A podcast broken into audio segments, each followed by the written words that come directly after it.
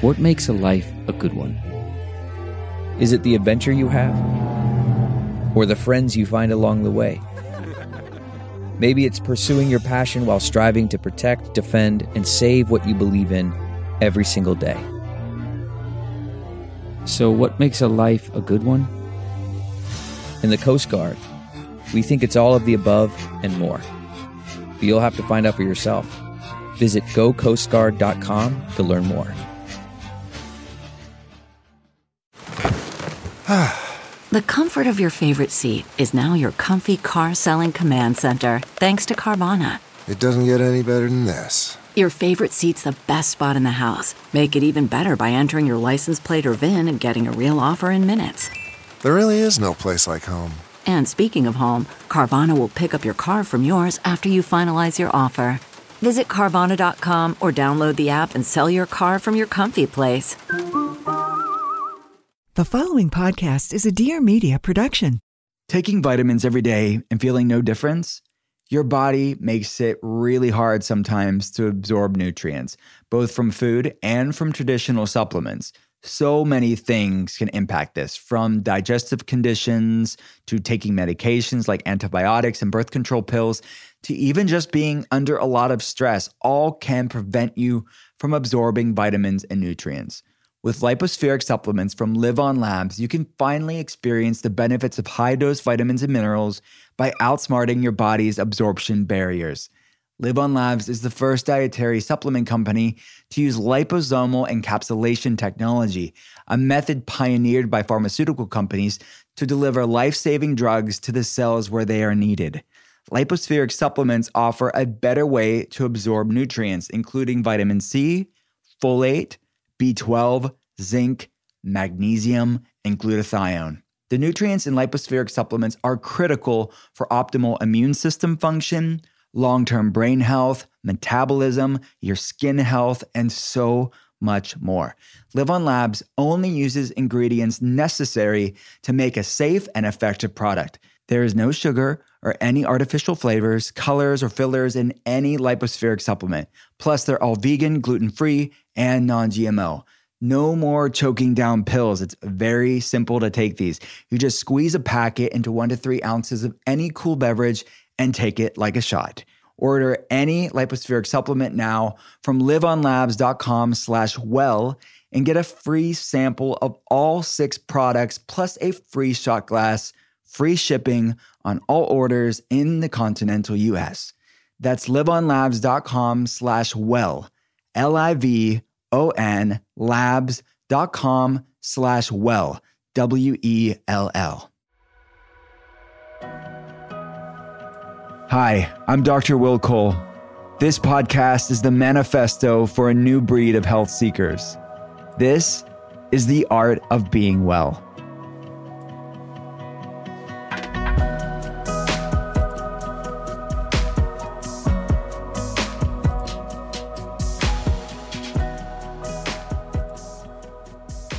Right, what's up, everyone? It's Dr. Will Cole. I'm a leading functional medicine expert. I consult people around the world via webcam. I started one of the first functional medicine telehealth centers in the world over a decade ago. And I'm a New York Times bestselling author. I wrote Intuitive Fasting, which is my newest book, and The Inflammation Spectrum and Ketotarian. If you want to learn more about my clinical work, the telehealth center, the books, and there's loads of free resources there as well, you can check it all out at drwillcole.com. That's D R W I L L C O L E.com. All right, today is a very special episode. You all asked for it, and we are providing it for you all. It is a bonus episode. It is an Ask Me Anything episode. Maybe ask us anything because we I brought a special team member here at the Functional Medicine Telehealth Center to geek out on all things functional medicine, all things health and wellness, labs, food. We go deep on all the nerdy stuff when it comes to wellness. And you're going to get a behind the scenes view of a functional medicine center. We're actually recording right now in my office where I'm consulting people 11 hours a day. Also, we won't just be answering your questions, we also will be giving you a case review of a patient of ours. We won't be divulging the name. This is, enti- this is entirely HIPAA compliant, my friends. But we're going to go over what they were going through, what their lab showed at the beginning, and where it looks now and how they're feeling now. So you can get an idea of a functional medicine approach on some a typical typical type of case that we see. And also for people that are newer to the podcast, at the end of every regular episode, I answer one of your burning health questions. So Ask Me Anything is a part of every episode, but today we're going to answer more of your questions. So this is going to be a bigger conversation and you're going to get your questions answered. So without further ado, I have my friend, an amazing functional diagnostic nutrition practitioner, Megan. What's up? Hey, Dr. Will Cole. I'm so excited to be here. Thank you for having me on today. I you are a podcast nerd. I am. This is official. You're on the podcast. And this is how do you feel right now? Uh, I feel a little nervous, actually. I mean, I love it. Before we started recording, she said, My soundbite's going to be, I'm scared. it's not false. It's one thing to like, you know, listen to podcasts and then to be talking about it. But tell everybody what you do at the clinic here. Yeah, I'd love to. So, I am an FDNP, as you said. I have a master's in health and chronic disease. I spend my day seeing patients um, at appointments, creating nutritional protocols with you, going over labs, and just overall offering patient support. And it's it's really awesome. I love it. I, I and that that's not just because I'm here, right? I mean, I, I mean that might be part of the reason. but we spend the 10, 11 hours a day together, part of the team, and we, yeah, it's we love being a part of people's health journey. It's really a sacred responsibility for us, and we get to geek out together today on the podcast. So let's talk about it. Let's start with the questions. What are what are the ask me anything questions today? And let's both just give our perspective. I think that's the brilliant part of both of us being on the pod today. Yeah, I agree. I mean, we work as a team every day with these patients, and I think working as a team to answer these questions today is going to be it's going to be fun. Let's let's, let's do let's it. Let's do it. What is question number one, Megan? All right, Dr. Cole. The first question is, what do you think about the carnivore diet? It's quite uh quite hip right now, so let's talk about it. First of all, I'm sitting next to a, a person that I uh, endearingly call a wolf because she's more carnivore based anyways. So yeah, we do get this question asked a lot. What do we think of the carnivore diet? Especially because I wrote a book called Ketotarian. It's a mostly plant-based ketogenic diet. People will think, man, he probably hates the carnivore diet or he's like part of this like diet tribal wars where it's like this versus this so that you know the plant-based versus the carnivore. The reality is if anybody's actually read ketotarian they will know. I take a pretty moderate approach. I talk about it's actually pescatarian keto and vegetarian and vegan keto options. It's very flexible. And i talk about grass-fed beef in that book too. So look, but that's just ketotarian. I wanted to really educate people that they don't have to do either or. They could do both and they could do ketogenic diet in a clean way. But I have my author hat of this is a tool within the toolbox, and that ketotarian was talking about one specific tool. But I have my clinical hat too. And I don't have an agenda other than what moves the needle for the patient, right? I don't have a axe to grind on this is the way. Because if I hung my hat on one way for all patients, you know this, Megan, that I'd be proven wrong all day long. Because what works for one person, even if it's the best thing that you've seen work at 9 a.m., at your 11 a.m. patient, you're it's not going to work for them. So you have to be intellectually flexible. You have to be clinically flexible with meeting that person where they're at, not just with what's clinically relevant, but what they even enjoy. Because you and I both know if a person hates a protocol that they're doing, that stress and anxiety around that protocol is going to be a saboteur. It's going to be, even if it makes sense clinically, their emotional relationship with the food matters. It, it impacts. I mean, don't you agree? Absolutely. I mean, that is a huge role in this. If you do not like what you're doing on a daily basis, we know that the stress of that is going to diminish or halt your healing. Yeah. So we have to find a meet in the middle, but also a development of a protocol that's mm-hmm. also going to help your body heal on that cellular nutritional level. Yeah, 100%. So carnivore, I kind of feel the same way. I mean, we use the carnivore protocol. We use a clean, well formulated, nutrient dense version of the carnivore diet for patients because we deal a lot of people we deal with a lot of people with autoimmunity uh, people that have food reactions to just about everything people that have histamine intolerance mast cell activation. When your immune system's reacting to the healthiest of foods out there you kind of have to do sometimes there's has to be a season of your wellness journey to do kind of a version of the ultimate elimination diet. When you're eating just meat it pretty much mitigates a lot of variables. And there are people with lyme disease and co-infections that have to do even beef free versions because they're having beef allergies. So we will go where we need to go to get the healing started.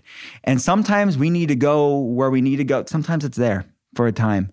Um, so I don't have a problem with it at all. What I would say is the average person is the fact that you're not, you're not there forever and ever. It's there for a time. It serves its purpose for a time to untangle the inflammation, the untangle the reactivities, to calm things down. And then we have to do a systematic reintroduction of foods. We start, we lean them out with more soups and stews, pureed vegetables, low FODMAP, which are fermentable sugars that are in some vegetables like onions and garlic and cruciferous vegetables that can be reactionary to some of these people with small intestinal bacterial overgrowth or SIBO.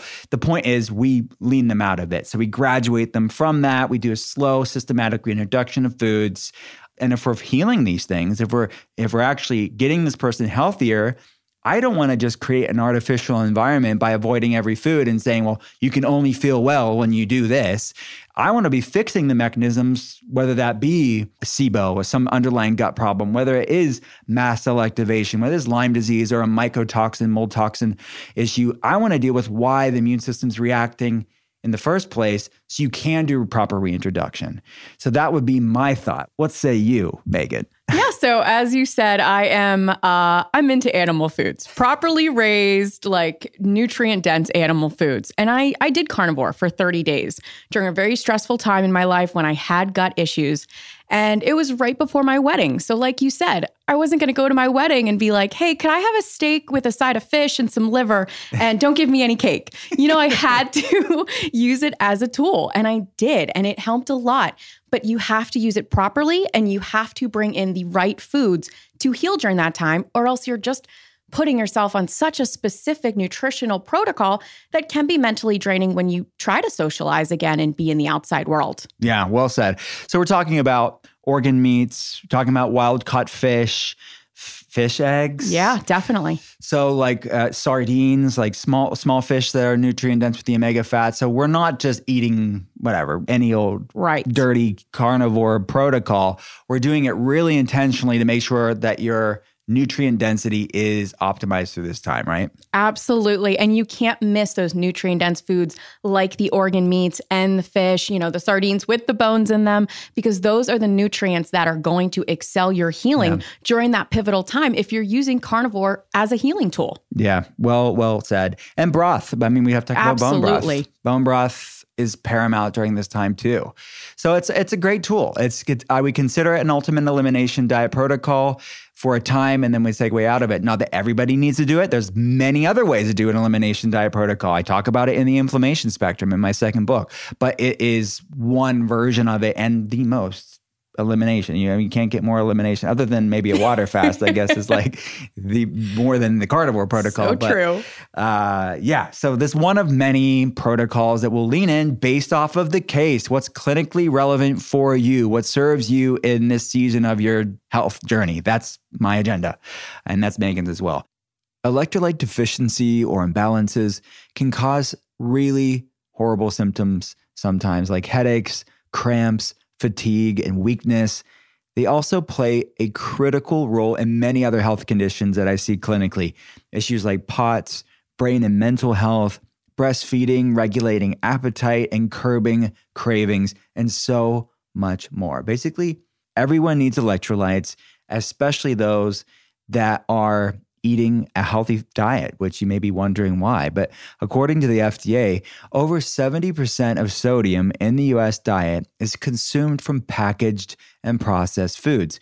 So when you adopt a clean whole foods diet, you are eliminating processed foods and sodium from your diet. Now, I'm not recommending you bring back in processed foods, but not replacing the sodium can negatively impact your health and how you feel and your overall performance. That's why I love LMNT. LMNT is a tasty electrolyte drink mix with everything you need and nothing you don't. That means lots of salt with no sugar. LMNT is formulated to help anyone with their electrolyte needs and is perfectly suited to folks following a keto, low carb, or paleo diet, or just a clean eating diet of any sort. LMNT contains a science backed electrolyte ratio 1,000 milligrams of sodium, 200 milligrams of potassium, 60 milligrams of magnesium. Very important. And what's also important is it has none of the junk that's in so many other electrolyte products out there on the market today. There's no sugar here, no coloring, no artificial ingredients, no gluten, no fillers, no BS. I drink LMNT every day to support my brain health, support my energy. You'll see me when I'm consulting patients online with my big old mason jar with filled with water and a packet of LMNT. And as a member of our community, LMNT has a very special offer for you. Claim your free LMNT sample pack. You cover only the cost of shipping. Get yours at drinklmnt.com slash art of being well. Again, that's drinklmnt.com slash art of being well. This episode is brought to you by Public Goods the one stop shop for sustainable, high quality, everyday essentials made from clean ingredients at an affordable price. Everything from coffee to toilet paper and shampoo to pet food. Public Goods is your new everything store, thoughtfully designed for the conscious consumer. Rather than buying from a bunch of single product brands, Public Goods members can buy all of their premium essentials in one place with one beautiful, streamlined aesthetic. Public Goods searches the globe to find clean, healthy, eco friendly, and innovative products. I love Public Goods. I've been using them for a long time. Specifically, I love their cleaning products. We use them at the Functional Medicine Telehealth Center. I use them in my home as well. They ethically source and obsessively develop each of their products to be free of unhealthy ingredients and harmful additives that are still sadly common on drug and grocery store shelves. They are committed to making their products super healthy and safe for humans, animals, and the environment. Knowing what's in your products and where they come from is really important. And small changes in the way we shop can make a big impact on our personal health and the health of the world at large. They use a membership model to keep costs low and pass on even more savings to their customers. Best of all, you can make your first purchase with no obligation. They plant one tree for every order placed and incorporate sustainability into every part of the company. Join hundreds of thousands of others who have switched to their new everything store. I worked out an awesome deal just for my listeners. Receive $15 off your first public goods order with no minimum purchase. That's right. They are so confident that you will absolutely love their products and come back again and again that they are giving you $15 to spend on your first purchase you have nothing to lose. Just go to publicgoods.com slash Will Cole or use code Will Cole at checkout. That is P-U-B-L-I-C G-O-O-D-S dot com forward slash Will Cole to receive $15 off your first order. All right, let's get to the next question. All right, Dr. Cole. So, this is one we hear a lot in and out of the clinic. But what are your thoughts on alcohol? And do you personally drink? Great question. all right, my thoughts on alcohol. People always want to know, all right, what are my thoughts on alcohol? And what can I get away with? Like, how much is too much? Like, if I say, yeah, in moderation, well, what's moderation, right? So, this is what I would say. For most of my patients that are going through severe different autoimmune issues, hormonal problems, digestive problems, detox issues, whatever the case may be, I will say most of our patients, if I'm putting my clinical functional medicine hat on, we're having patients go off of alcohol for a time. That doesn't mean every patient's doing it. I'm erring on the side of I want to get them feeling great as fast as possible. With that said, the average person is we are doing reintroduction of alcohol over time. It's based off of that person's recovery. But some people heal quicker than I think that they would, right? And we can reintroduce things faster than I thought that we would. Or they could be moving slower and we have to dig in deeper and we, it's going to take longer than we think. Again, my agenda is what is needed to move the needle in the biggest way and the quickest way for these people that I know are really struggling. Um, so For a time, I would say if someone's up against a health issue, to avoid it for a time. Give your liver a break, give the gut a break. That would be my recommendation. It's not all or nothing, it is a gradient. You can get better versions of, of alcohol. Um, you know, we love dry farm wines uh, that it's low alcohol they test for mold toxins. It's wine, right? And they curate wine from Europe that are fitting a certain criteria organic, biodynamic, regenerative. Um, they're testing for toxins that are in very, very commonly in different wines. They are testing for mold, which wine is a higher mold drink as well. And because alcohol is a toxin, having a low alcohol content in wine is a better option for people. So I think low sugar, low toxin, low alcohol wine is a good idea if you're going to have it. And, you know, people can have it in small amounts, but it's to their tolerance. If they feel like they're quote unquote paying for it the next day, is it worth it? You have to ask the question. So I to me, I think I would want the person to shift their perspective on is this serving me or not? And if it, they feel great, and if they're socializing and they're having it in, in an amount that works for them, and then that's okay. If it's not impacting their lives or their health negatively, that's all right. Then then the shame and the stress is worse than the drink, I think. But if the person has an unhealthy relationship with it, if they're abusing it in any way, and I think that alcohol abuse exists on a spectrum. I think we see a lot of times patients that would probably wouldn't be considered by a, a, alcohol specialist as an alcoholic, but they have a dependency on it. Absolutely. Right. And it's a like they have anxiety around not being able to have that. And is that a, mental emotionally is that a healthy relationship with this? I would say no.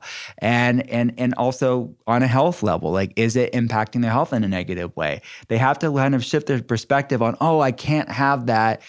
Shift it from there to, well, I can have whatever I want, but I love feeling great more than I thought I missed this. And is this in alignment with my goals? And that's why someone's why is so important. Because when you have a big why, if you have a like, I like feeling great, I respect my health more than this, it's kind of a bad trade off, right? And when it, somebody has something that depletes all the amazing health things that they built. And that's that catalyst, that paradigm shift that I want patients to have for themselves, right? It's like, no, this is what I call in the in intuitive fasting food peace. I want them to have alcohol peace too, where it's like, it's not like this illicit thing that they just like, oh, they have lust after because they can't have it. They just have a piece that, eh, take it or leave it. I'm all right. Uh, as far as like, do I drink I really don't drink. You know this. I don't. Yeah. Like if yeah. we get free alcohol free, we from different organic brands in the mail, I'm giving it to my team. Yeah, I'm like, drinking the Dry Farms wine more than anything, which I thank you for. It is great stuff. Shout out to, to, all the amazing brands out there. I love you. I love you. And I, I have to know what's out there for my patients, right? I have to know better alternatives to make this pragmatic and practical and sustainable for people. So I have to know it, but I don't drink it myself really. I don't. But yeah maybe you're better off to be answering this question. I will i will gladly give my two cents. So i would say that at one point in my life i considered myself a craft beer expert which you know is probably not the best option considering our discussion on gluten and what most of our listeners and patients know. So i did have to find alternatives and i have to mm-hmm. tell patients to find alternatives. But the bottom line when i tell them it's first science. Look if you have leaky gut alcohol contributes to it. If you have low good bacteria, alcohol contributes to that. Everything else depends on that gut. We have to heal the gut. So there's the science.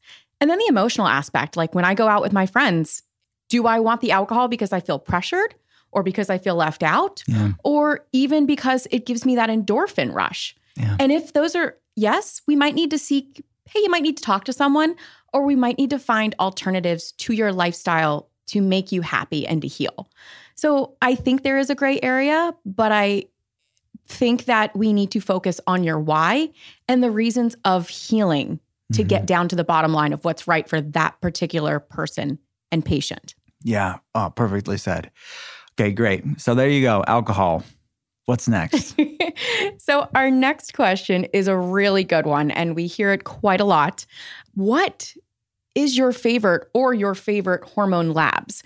We want to know the best one to get the best idea of where someone's hormones are at that time in their healing journey. Yeah. So people ask this a lot. You're right. What what do we recommend for hormone labs? If you're talking about female hormones specifically, estrogen, progesterone, looking at sex hormones, looking at testosterone, looking at all the metabolites of these hormones, looking at cortisol, circadian rhythm, we would say the Dutch test, the urine saliva test, the dried urine test, and saliva test. It really gives us a thorough perspective of all those hormones estrone, estradiol, estriol, looking at progesterone, looking at testosterone, all the different metabolites of that, uh, and looking at cortisol rhythm and cortisol awakening response or CAR throughout the day. That is to me, if you're talking about like general, thorough hormones, but we can't forget that we get a lot of hormone data on conventional blood tests too. Like the Dutch test is more of what things that we use in, in functional and integrative medicine. But you can use conventional blood labs, like someone going through Quest or LabCorp, and as long as we're interpreting it, looking at optimal, the functional range, where the body is functioning the best with these hormones, and not just the lab's reference range, which we look at that too, but we have to look and decipher this gray area and how, again, health and health problems exist on a spectrum, on a continuum from function to dysfunction. Um, we can run a full thyroid panel on a conventional lab. We can look at even free testosterone on a blood test. So there are some exceptions to that. I don't think you need the more expansive, comprehensive functional tests for every hormone. But I would say Dutch test would probably be the, the thing I would recommend the most. And we run these for labs for people around the world. Um, for people that are interested, we just ship the kit to your house or coordinate the blood lab local to, in your city. Um, but yeah, that would be my thought. What do you think? I agree. I mean, I love the Dutch test. I think it gives a great picture of the sex hormones and also where their cortisol is throughout the day. And at that point, when I'm talking to a patient if I do see that Dutch test and I notice that they're flatlining around a certain time or their awakening response isn't where it should be, then I'm going to ask them, you know, what were you doing during this day? Let's bring more context. So not only does it have amazing data points, but it also gives me context with that patient. Yeah. So I agree, traditional labs are always, you know, worthwhile if you have a chance to run them. But I think that Dutch Plus test is just such a great tool to really see where that patient is. Yeah. Yeah. And two, for people to realize this is that we're looking at free fraction hormones when, it, when we're running the urine saliva test. So typically, you're going to get the protein bound hormone of what's circulating in the blood when you get the blood test. So, for example, like estrogen, estradiol on blood tests, you're not looking at what is bioavailable or being usable. So, what we're able to see with urine and saliva test is actually what's the body making good use of. And we look at blood and urine and saliva. So it's not like we're just saying just look at urine and saliva. We're looking at both. But as far as someone that wants a more comprehensive view on this, the urine saliva Dutch test is extremely helpful for people to uncover the hormonal variables that are at play. And as Megan said, like these are snapshots in time, just like a blood test is. So we always want to put it in context. And remember, hormones are I call them like biochemical emails. And if the work environment, your body, if the company, your body, isn't in the best state, you always want to put hormones in context because emails are not going to be sent in the healthiest way. And that's kind of what we're going to be talking about in today's case review a little bit, but more on that a little bit later. What's the next question? All right. So, Dr. Cole, it's one we hear quite often um, in our office, but what do you say when people say functional medicine is not affordable? Whoa. Kind of loaded one there. Loaded question. what do I say when people say functional medicine's not affordable? Or like I, people say functional medicine's not accessible. Functional medicine is only for the wealthy. Functional medicine, whatever. I get that. So I get people asking that a lot. So let's talk about it. This is a loaded question. I'm curious to see your thoughts on this too. But look, I've been at this for a long time. We've been we started, like I mentioned, one of the first functional medicine telehealth centers in the world. I've seen a lot of changes over the past 12 years when it comes to this space and wellness. Like there was no functional medicine center at the Cleveland Clinic. There was no like really people weren't doing this that much. And this is not a new thing. I think as functional medicines become more mainstream, you know, even though I think we have a far way to go, but you know, more people are aware of it. There's more mainstream institutions that have functional medicine centers and there's more, you know, concierge private clinics that have functional medicine uh, clinics as well. So what are, what are my thoughts on this? Of course, there are exceptions to everything I'm about to say. And I'm kind of just free flowing on this and just riffing on my thoughts on it and my heart on this this topic because it is nuanced and there are exceptions to what I'm about to say, right? I think generally speaking, we could always do more to make it more accessible to people and to be innovative in this space. And without a doubt, people need help. People need health. If you look at the statistics, we need to be there for people without a doubt. I have a heart for people. And you know, I mean, we start our day doing prayer meditation for our patients, doing case review. Like we take this extremely seriously. We hit, hit the ground running 11 hours a day because we love people and we want to be there for people. At the same time, the yin and the yang of this is that we have a massive prioritization problem when it comes to health in our country. Because the conversation is always when it comes to health, when it comes to food or it comes to healthcare, it's accessibility. Well, it's interesting to me because I feel like we, when do we have the accessibility conversation when it comes to the latest iPhone? When does accessibility, when it comes to the latest material thing that you see a swipe up on social media? When is the accessibility when it comes to a cars that people drive? People will drop thousands of dollars on cell phones and cars and things that they make payments on, not because they can afford them necessarily. They, it's not like they're they're making payments on them. They couldn't pay them outright, but it's important to them. So I find that for most people, it's a priority problem, not a price problem. There are, without a doubt, exceptions to what I just said. And we need to do better for those people. But it's interesting to me the people that I hear saying, like judging us in functional medicine and saying, well, it's only for the wealthy. First of all, that's not even true. I mean, most of our patients are middle class people. I mean, as far as professions go, we have school teachers, nurses, those are our patients. They're people that work nine to five, that have to prioritize and budget for their health. And that's across the board what I've seen for the past 12 years. So it's interesting to me the people that are saying they're they're judging people in functional medicine say, well, it's it's not accessible they're not the people that I think that actually are marginalized. Because I think we do need to do better. And we can talk about the things we are doing to make it more accessible. But it's normally just the peanut gallery of people that want to judge it because really it's just our American culture. It's the materialistic culture of our of our country that prioritizes things that rust and fade away and not health.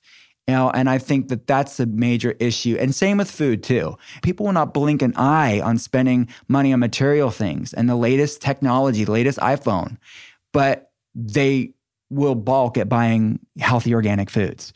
And to me, that is the issue. And I hear people, I've heard consults over the years where they're like, yeah, oh I we're going on this Disney cruise. We're going uh, on this vacation. I have to take my kids have to go go to this like store to get the latest clothing store but they won't put their health first. Like the things I see people like prioritize I'm like okay that's fine. Like if that's your priority but let's just call it what it is. Let's not make this an accessibility thing for you.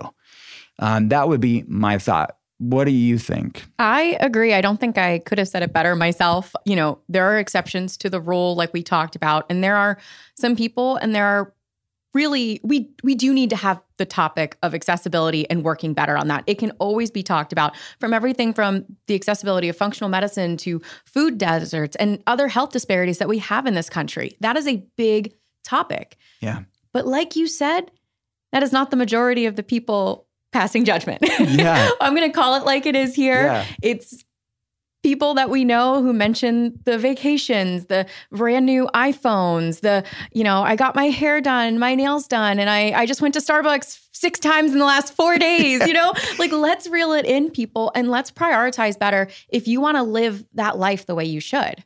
Yeah. And have, the, have all those material things.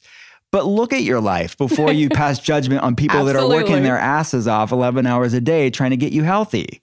That's Absolutely. how I feel. Absolutely. The typical patient I see is not, they're not driving Maseratis and all that stuff. You know, it is the working class person, and I'm working around their schedule as much as I can.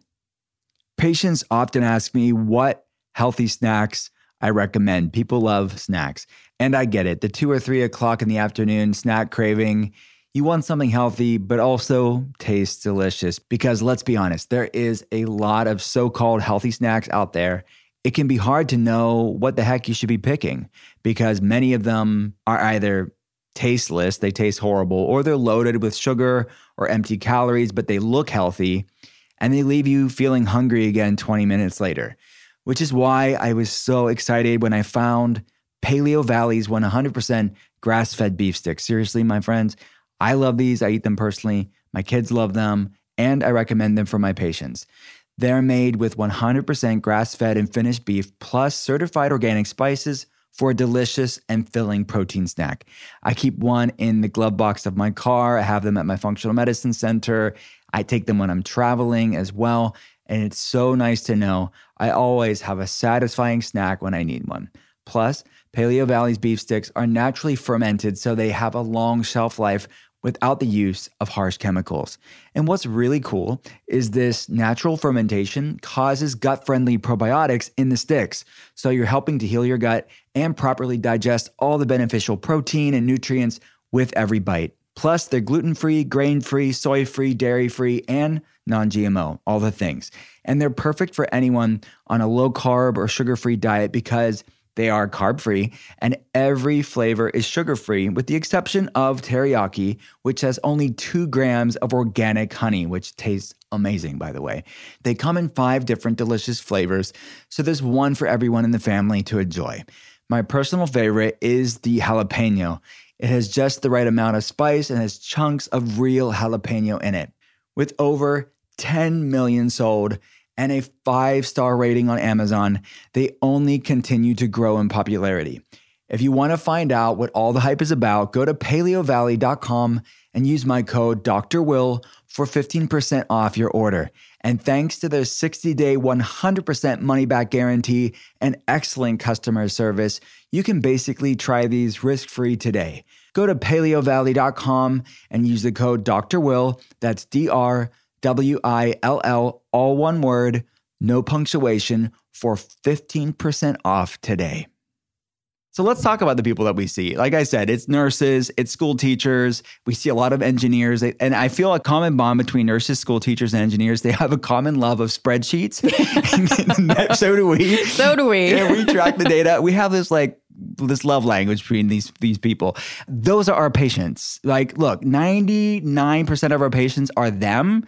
It's the 1% that people will see that's it's a random celebrity or it's that it, they're not the majority of the day. Please. I mean, we live in like we are a telehealth clinic, so we have patients all over the world, but we're based in Pittsburgh. I mean, this is a working class, blue collar city. Yes, it is. That's my people. That's your people. Absolutely. I mean, you're from Philadelphia, but it's the same it's thing. It's okay. right? Don't hold it against me. Yeah, I'm from the right side of the state, the left side of the state, but it's the right side. hey, I chose to be here.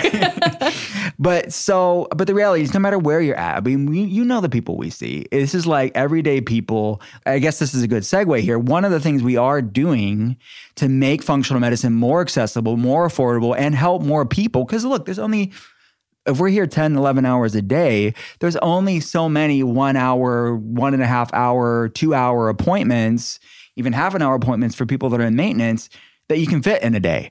So, not just from making it more accessible and affordable for people, but for us to actually reach more people in a field of healthcare that we know can really transform people's lives is a group model. So, last year, it's over been over a year now that we've launched this group model, class model, which for the past 11 years we've been doing one-on-one private concierge telehealth, meaning I'm talking to you on a consultation, the person that's listening to this right now, and or Megan is talking to them privately one-on-one. That's still the majority of our day. But we have launched this group model. It's separate than the concierge stuff, but it's really beautiful because it enables us to talk to a room of 50 people at a time to instead of it being 51 hour appointments, we're able to talk to all of them at once. And so it enables us to help more people with this information. And they have their own coach as well. So, in addition to the group calls with me, they have their own coach Mm-hmm. and they have access to the whole FDNP team, the Functional Diagnostic Nutrition Practitioner team. So there's a lot of touch points with both in the group call, they still have their one-on-one sessions Yeah. with the health coaches and they have access to you and the rest of the FDNP team on the private page. Yeah, it's amazing. It's I mean, it's it's a group that has just flourished both with the accessibility, you know, that's the hot word we're talking about. They have accessibility to such a large team who cares about them, the tools to make those lifestyle changes and to feel better and also the accessibility of a culture because these people Yeah. might feel ostracized because Yeah. some of these things they are going through cannot be seen. Gut Mm-hmm. issues cannot always be seen. Autoimmune issues cannot always be seen. So these people might feel ostracized and Yeah. now they're in a group culture with others who want to support them and love them on their health journey and so they don't feel alone, which I think there's a lot to be said about that. Yeah, you're absolutely right. It's the community. It's it's a community that we are providing for them. So they're not only getting access to functional medicine, but they're also having this beautiful community that you're right. It is very isolating to look quote unquote normal on the outside, but people don't know what it takes just to get through the day when you're dealing with chronic fatigue syndrome or Hashimoto's disease or ulcerative colitis or MS or some sort of undiagnosed autoimmune condition, fibromyalgia. I could go on and on about the people in the group.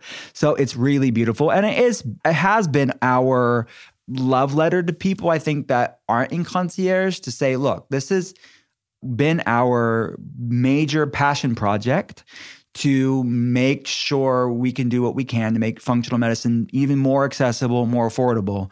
So we see people that, like Megan and I have been saying, that are just regular nine to five middle class people that are in concierge, and even more so with the group call. So some people, you know, it depends on where you're at on your journey, right? There are some people that don't want the group model.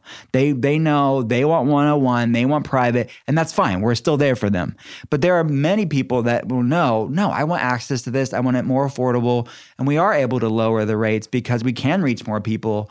So it's a way for us to to really do a lot of things, be able to impact more people, but also make it more affordable for people. So the reason why it came to my mind, it's on this topic of accessibility, but I was talking about like there were multiple school teachers in that group yesterday when I was talking to them about school buildings, which I guess brings us. Is that the last question? Yeah, that was our last question, and uh, I, I know where you're going. So You know where I'm going Let's go this. there. so I the segue. This wasn't even planned fully, but the the people just this last night on the group call, and there were two school teachers telling me about the fact that they have mold in their school building. And we've seen this a lot of times over the years. This is not like the first time i'm hearing this sadly because i like i said a lot of our patients are school teachers or people that work in different older buildings right? And they have mold in their office. They tested it and it was extremely high but they're afraid to speak up. They're afraid because this one person actually said, last time I did, she was in a moldy building before and she got laid off. Yeah. for yeah, it's, up. it's heartbreaking to not only having to address your health in a potentially unsafe environment, but then to also lose your sense of your source of income. It's that's heartbreaking for that person. It's disgusting Yeah. that you have somebody whose health is being impacted by a building that is unhealthy, a sick building, and you are being punished when you're already being punished with a health flare up that you didn't ask for. It is reprehensible to say the least. So we wrote a letter to the school. I mean, we're advocating for our patients. But look, I mean, this is a massive like i um only one we're only one clinic and we're not we're not in the school district uh, wherever you know wherever state it is. It doesn't matter where it is but we'll do what we can to be an advocate for the patients and work on their health. I mean they're they're they're getting better despite the mess that's at their work but removing the source not being exposed to toxic mold, mycotoxins, is part of the healing journey. So we're still working it out with those specific people, and every case is different. And some people are able to work from home when this happens while they remediate. Some people are able to work from home indefinitely, even if they are not going to remediate. But that's not possible for everybody. And these people, it's been it's been tough. So let's segue into the case review, everybody. This is a case review of an actual patient because it's kind of kind of on the same topic of this inflammatory storm driven in part, not entirely, but in part from mycotoxins or mold toxins, which if you haven't listened to the deep dive episode, check out the mycotoxin masterclass episode of The Art of Being Well because we talk at length about the labs and a functional medicine approach to mycotoxins or mold toxins. But let's talk about this actual patient of ours. I think you all will really love this. So, give us a background, Megan. Who right. who was she? What was like her general age? What was she going through? What are some of her symptoms? Yeah. So this is, we will call her patient X I like if we're that, referring patient to X. patient X. uh, going to respect HIPAA here. Uh, so she is a 40 year old female. She is a lawyer. She came to us with some pretty uh, specific symptoms. She was on Mm-hmm. a lot of supplements. I'm going to let you kind of talk a little bit about that, but the main thing was weight loss and hormones. And she came to us with these symptoms and really wanted help and guidance. Was already doing a lot. So, do you want to take us through Mm-hmm. Yeah. her symptoms so Yeah. we know what they are? Let's go through it. So you, you, you lovingly said she was taking a lot of supplements. This is what I would lovingly call a supplement graveyard. It's a crap ton of supplements, Oh, guys. yeah. Let's just be honest. I was like a crap ton of supplements, all well intentioned, all made sense in theory, but like. Dang, man, it was a lot of supplements. But look, it'd be one thing if she was taking all these supplements and she was feeling fantastic. She was taking all these supplements and she wasn't where she was wanted to be. But she was probably better off than she would be without them. So I'm not saying they didn't serve a purpose. Some of them really make sense, but I think the list could have been a lot more succinct. But I get it. This is most of our patients, and that's why we pulled this case because she is a archetype for most of our patients. Extremely well read. They've done their research. They know way more than most people do about health. They're eating way better than most people are eating in the United States or wherever country they're from. And they're supplementing with very thoughtful, well researched things. But despite their best efforts, they're not where they want to be. She was going through, as you said, with weight loss resistance, the inability to lose weight. Irregular periods. I'm just going and reading her application back, way back when she they filled this out. Painful acne. She was going through constipation, or IBS-C, irritable bowel syndrome constipation. She was going through hair loss. She was going through sleep problems, waking up at night. So she didn't have problem falling asleep. She had problem staying asleep and then getting back to sleep.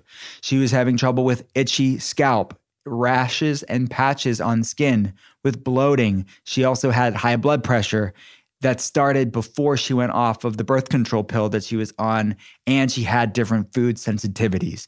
So, this is somebody that was going through a lot of stuff and sweet human being, so kind, nice, and knew a heck of a lot. She was a biohacker for all intents and purposes. She she really knew a lot of stuff, knew more than most doctors did when it comes to health and wellness.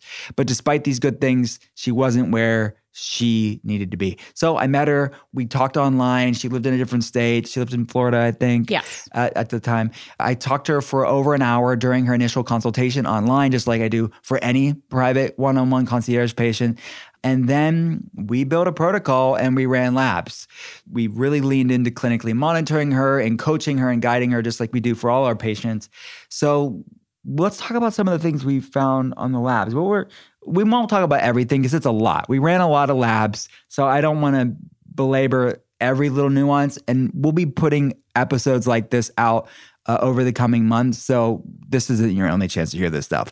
But uh, for the sake of this, what are the bigger smoking guns, or what are what are the bigger upstream root components of the things that we found on her diagnostics, Megan? Yeah, and like you said, we ran a litany of labs because, and this person didn't want us to miss anything. She was Yeah. all in at that point. But just to point to a couple of the ones that were truly the smoking gun, um, we ran something called the pathogen associated immune reactivity screen. So it's a pretty big one, but basically, we're looking to see the blood's reaction if there is an antibody reaction to these things that we're testing for. It mm-hmm. what's reacting to this? And you know we see these and we test for about 30 different types of things like everything from cryptosporidium to blastocystis hominis. We're talking mold klebsiella so so many different mm-hmm. types of pathogens. Epstein-Barr virus. yes. And this person came back with over half of the page filled out of mm-hmm. 30 and that's just not normal That Yeah. is not normal not normal. not normal. And it's like, okay, man, they see this when we send the lab, we email the PDF. We're like, dang, that's going to scare them. And we have to Oh, bring yeah. context to this. We're not saying, and the lab is not saying, and the immunologists at the lab are not saying, you have an active infection to all these things. So this would be a case of polyreactivity, right? yes so sir explain this to the people. Yeah, so polyreactivity, it's really and we see this, I don't want to say we we just see this with one thing. We see it with mycotoxins produced from mold, Lyme, other viral issues. Yeah. But your immune system is so hyper reactive Mm-hmm. that it produces antibodies to anything it wants. It does not discriminate and everybody reacts differently. So it's so difficult to nail down and to find those root causes because it's kind of like if you threw 15 darts at the wall and like mm-hmm. seven of them stick and you're like, well, which dart Yeah. is it? Yeah. So it's it's very confusing and it's very overwhelming for these patients, but ultimately it's a lot of false negatives and you Mm-hmm. don't know which one is the false negative. Yeah, yeah, right. False positives, right? Yes, sorry about That's that. right. But yeah, and it, it could make you feel kind of negative. But all these these false positives that aren't primary infections, but it is an immune reaction, right? It is a like a it's still a relevant lab because we're still able to see something's irritating the immune system. Let's find a primary infection, and as Megan said, the most common active infections that I would say are mycotoxins, mold toxins, or Lyme disease or some co-infection. So Borrelia burgdorferi, Babesia bartonella, and I would say probably uh, other viral infections like Epstein-Barr virus could be a primary issue too. So out of those three-ish handful of things, I would say more oftentimes than not, those are the primary infections that's triggering the polyreactivity, all these lit up pathogen antibodies on a lab like that, the poly, the multiple pathogen test. So we had to confirm this, right? We ran a mycotoxin test, which kind of pinpointed mycotoxins implication in the polyreactivity that we found on the um, pathogen test. So what did we find on the mycotoxin test? Yeah. So on the mycotoxin test, she tested positive for two very specific mycotoxins, one being ochratoxin A from Aspergillus mold, and the second being Verrucarin A, which is from the Stachybotrys mold. This is black mold. Black mold, it is the worst nephrotoxic, immunotoxic mold uh, that you can ever inhale. It's it's extremely carcinogenic. Yeah, and we lovingly, and this could happen in every any state in any country, my friend. So don't Oh, think yeah. it's just this, but we lovingly call Florida like the moldy state. Yes. Can And we see- love Florida. We love Florida. we do. We love Florida. Florida. as her Philadelphia accent. She's she we're, we're Pittsburghing her up, but her Florida or Florida, depending on where you're from.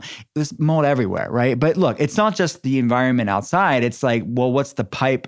And I've had a lot of mold experts over the years where we we coordinate with local mold remediators in their city. They say, well, some a lot of newer homes don't breathe very well the way that they're built, so it can like build up moisture and be more prone. Even new homes. How many new homes have we seen? Oh. People like, oh, it's a new home. I don't have a problem.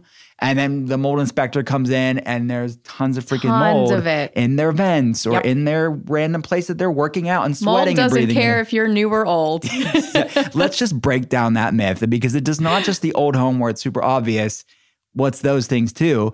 But it's those things that get missed where it's really nefarious because you think it's fine, but you don't know until you test. We have to rule out an active exposure, uh, current exposure. And it's not just in homes, it could be at work. Like we mentioned, we see many school teachers. This person is a lawyer. She spends a lot of times in old courthouses Yep. every day, where those places can be a breeding house for different molds. Um, and it could be in cars, if I didn't say that. And it could be in foods as well. Yeah, so definitely check out the mycotoxin masterclass episode a few episodes back for context to that. But let's go back into the protocol itself. Like just, uh, the- her protocol was thorough, but let's go over like some of the low hanging fruits, if you will.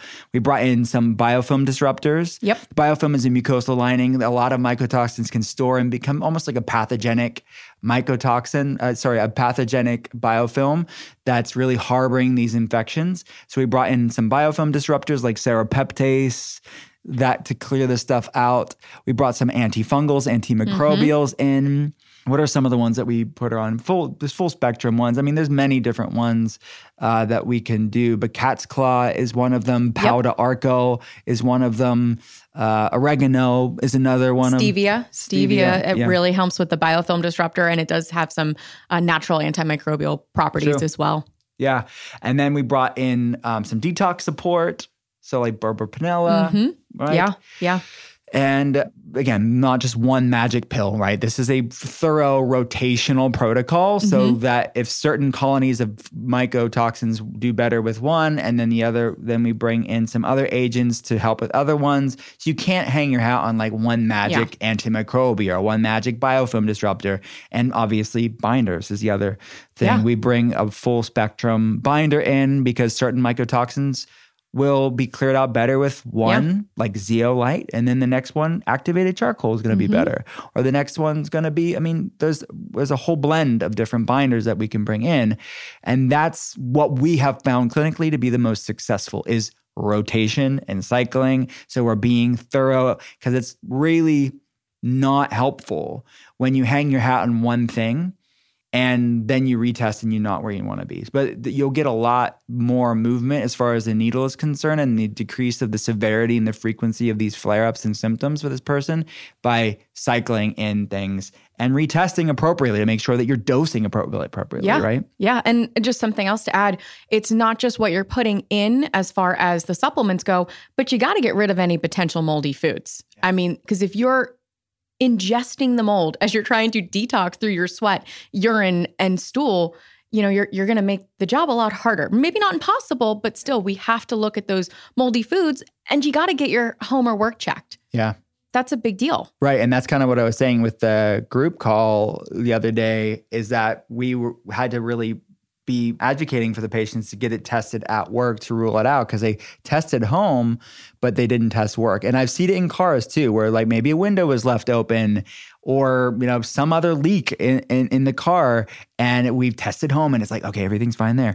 Everything's fine at work. Oh, it's in the freaking car. Who would even think about that? But we've seen it clinically. It's definitely not Yeah. the most commonplace, but it's something that should be looked at. But let let it be known that it doesn't have to be a current exposure. We see a lot of cases where we've ruled out every current one, right? Such a good point. Mold loves warm, dark places, sinuses inside your body. The, that mold can still live and produce the mycotoxins that are damaging you on a cellular basis. so you could have been exposed years ago. Yeah. And uh, it's living in the body. That- It's estimated that about 25% of the population has a specific gene variant to the HLA gene, which is one of the genes that we look at clinically that can make someone more mold sensitive and not clear out the mold as effectively. We look at different methylation gene variants like the MTHFR gene variant, the COMT gene variant, other methylation and detoxification gene variants that make someone more genetically prone to being sensitive to exposure. So I just saw this yesterday with a concierge patient where the patient was had high mycotoxins, her child had high mycotoxins, the same one, but the child's stepdad, meaning they're not related to the child, had very low levels of, levels of the mold. He had slightly elevated, but not nearly as high as his wife and his stepson. So that just shows you bioindividuality on a genetic side. You can all be exposed to the same thing. Maybe you're methylating and detoxing, clearing this stuff out. The other person isn't in in your home. So that's another thing too. Is spouses will be like, "Oh, I'm fine." Like the husband will say, "I'm fine." Like you're just delegitimizing what she's going through. But it's genetic bioindividuality. And what are the other things she's going through? Maybe this was the tipping point, but there already were autoimmune issues or underlying gut problems that it's stressing out an already stressed out system. Maybe it's just exacerbating symptoms, right? So where is she at now? Well, I'm glad you asked. So we had her on that mold protocol with, you know, lifestyle modifications and nutritional modifications. And we retested in about four months. We retested. We ran the same mycotoxin urine profile. And Stachybotrys was completely clear. No sign of black mold. It's a good thing. That's an amazing thing. And it doesn't always happen that quickly. no, no, no, no. Sometimes longer, and that's okay. I mean, we're we're still stay at it, but Yeah. this was amazing. This was really amazing. And everyone's different. Like you said, that bio individuality comes into play here. She was very lucky. She was also very diligent with her nutrition and supplements and lifestyle. And that went down completely gone. Uh, ochratoxin A, which is a lesser mold, we'll call it, but still can be detrimental Yeah. um, from the aspergillus mold. So that mycotoxin actually went down where it was barely readable. So we wanted a 7.5. It couldn't even reach a three. That's amazing. awesome. And she's doing great. She still is on Yeah. her health journey. She's done 100%, but she's doing a lot better. Oh, yeah. Less severity of all those things we mentioned, Mm-hmm. less frequency. A way that people typically will say it, we hear this all the time, is they'll say it in different ways, but the sentiment is I have way more great days now than bad days. And the bad days aren't nearly as bad as they used to be. That's the clinical objective for people like this in about this four to six month time span is that there will be, still be things to work on, but we're moving in the right direction and you start to get your head above water. And that's so encouraging.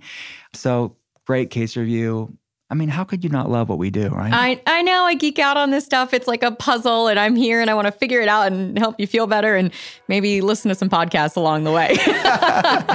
Megan, thank you for joining me on this amazing No, Thank you for having me. I hope to do it again soon, and I'll I'll geek out anytime over this stuff. All right. Well, I'm going to hold you to it because there will be more bonus episodes like this where you get a behind the scenes view of a functional medicine telehealth center, more case reviews, more burning health questions. Can't wait. It's the art of being well, right? Absolutely.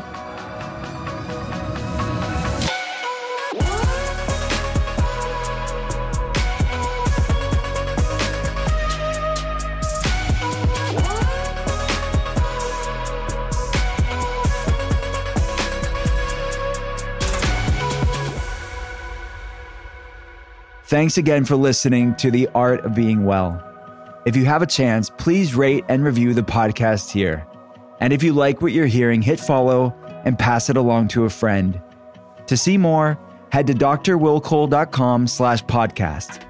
I'll be back again next Thursday, and I hope you will too. Talk soon.